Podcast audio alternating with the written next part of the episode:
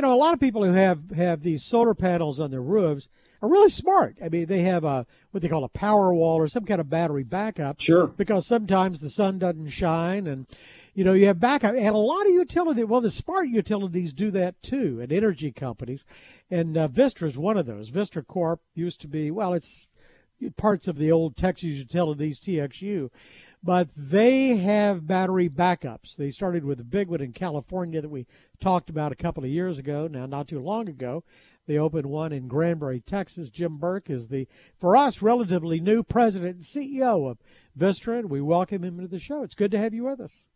David, it's great to be with you and uh, looking forward to the conversation. You know, I'm really, but I've been so intrigued by this one in California. What is it, Moss Landing? This this gigantic battery backup, and now you've started one in in Granbury. Is that a proper analogy? Is it like you know the homeowner who has a solar roof? I think it's a perfect analogy. In fact, the California market has a significant amount of solar on the grid, uh, utility scale solar as well as rooftop solar. So the challenge California has is they need to be able to soak up the solar energy during the day and discharge it in the evening when the solar starts to come down. So our facility at Moss Landing currently is 400 megawatts. Uh, think about that as almost 400 Walmart's worth of energy, okay, that we would be able to power. And we're adding 350 megawatts to it by this June.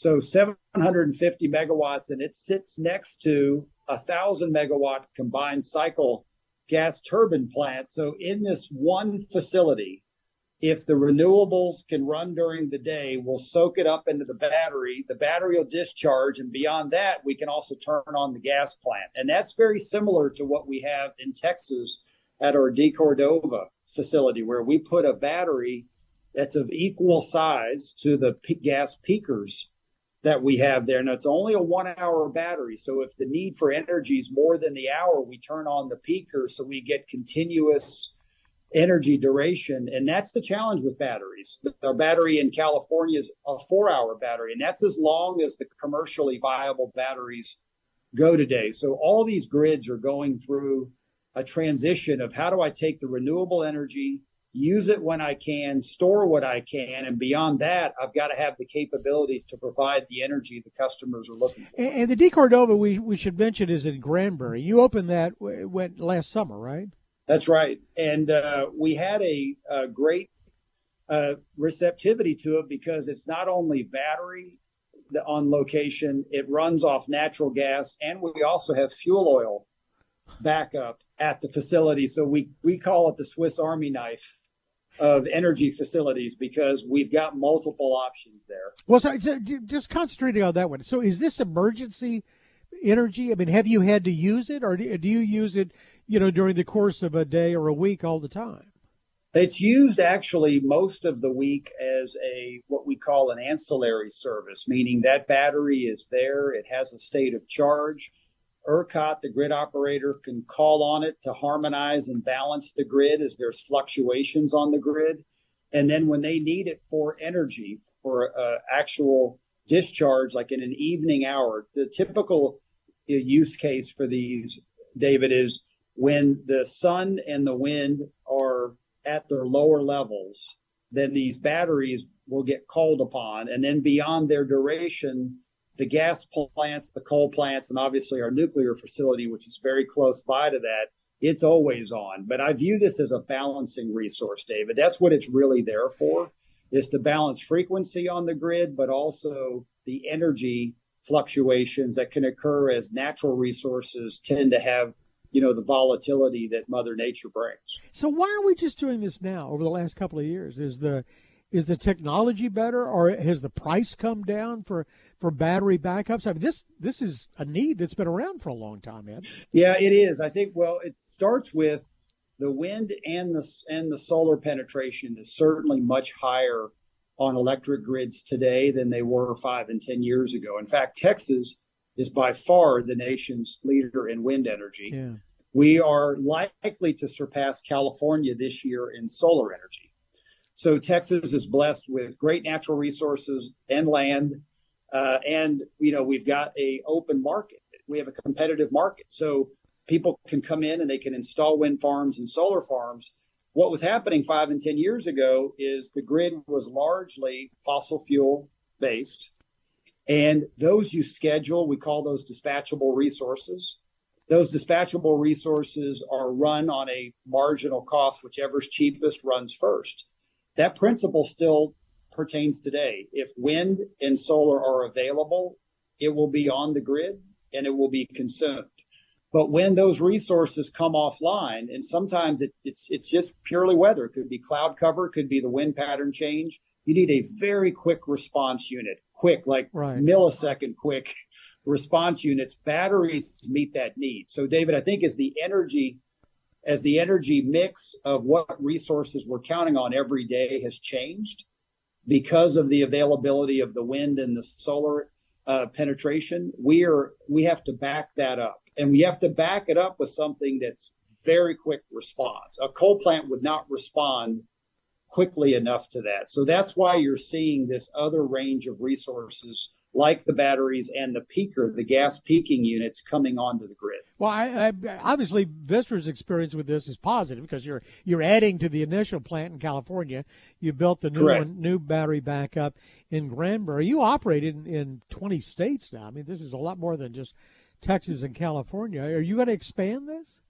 It is. You know, we actually made a pretty large announcement for us a couple weeks ago where we announced that we are going to acquire three uh, competitive nuclear units, two in Ohio, one in Pennsylvania.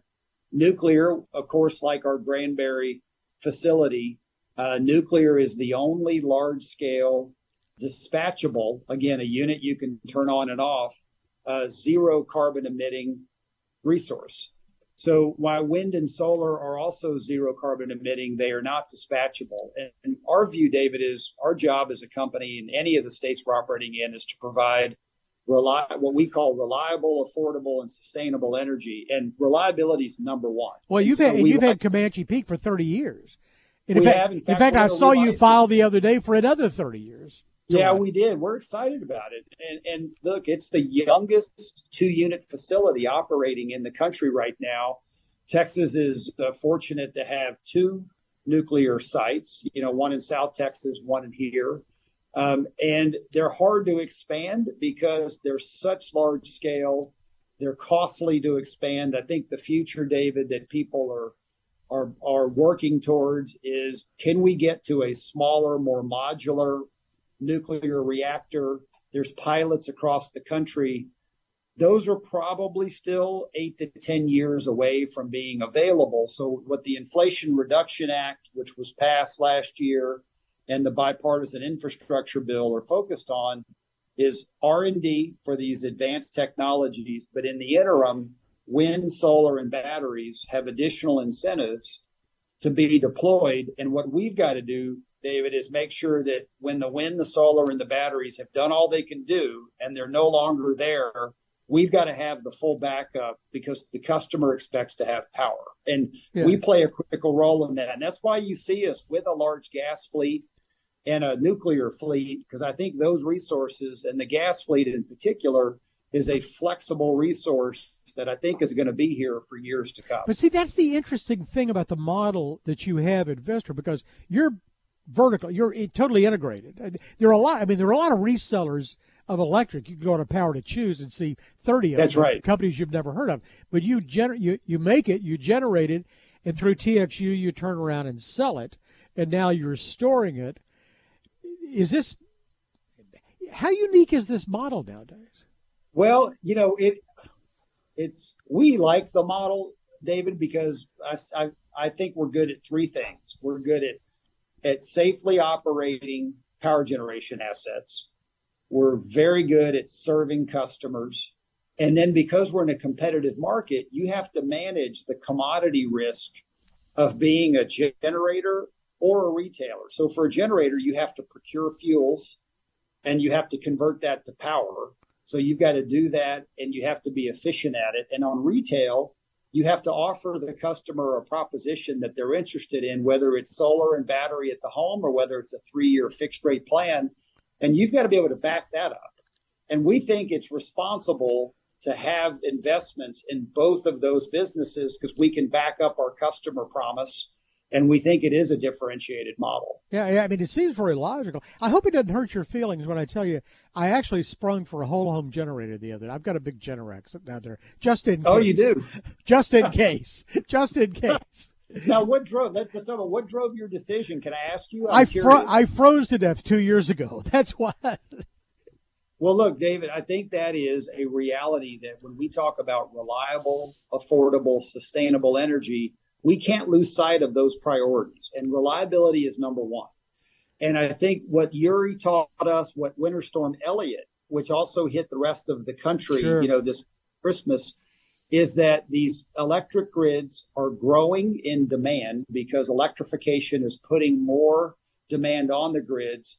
Old plants are retiring on these grids and the new resources coming on, particularly the wind, the solar, and the battery that we do have, you can't just turn on on a whim like you can your Generac. I don't think the right answer is for every home to have a Generac because that's actually inefficient from a use of customer money to be able to do this. We should be able to provide the reliable electric grid that customers expect and be affordable. But I don't, I, I, understand the concern that customers had from two years ago, and a lot's been done over the last two years uh, by by a number of market participants and the regulators and the lawmakers. But uh, this challenge isn't going away, David. I think yeah. the, with electrification of a lot of transportation as well as home heating, the electric grid is going to have more demand on it, and it's our job to make sure that we can meet that demand. I find this integration very comforting. Jim Burke is the president and CEO of Vistra Corp. It's good to spend some time with you. We look forward to the next time.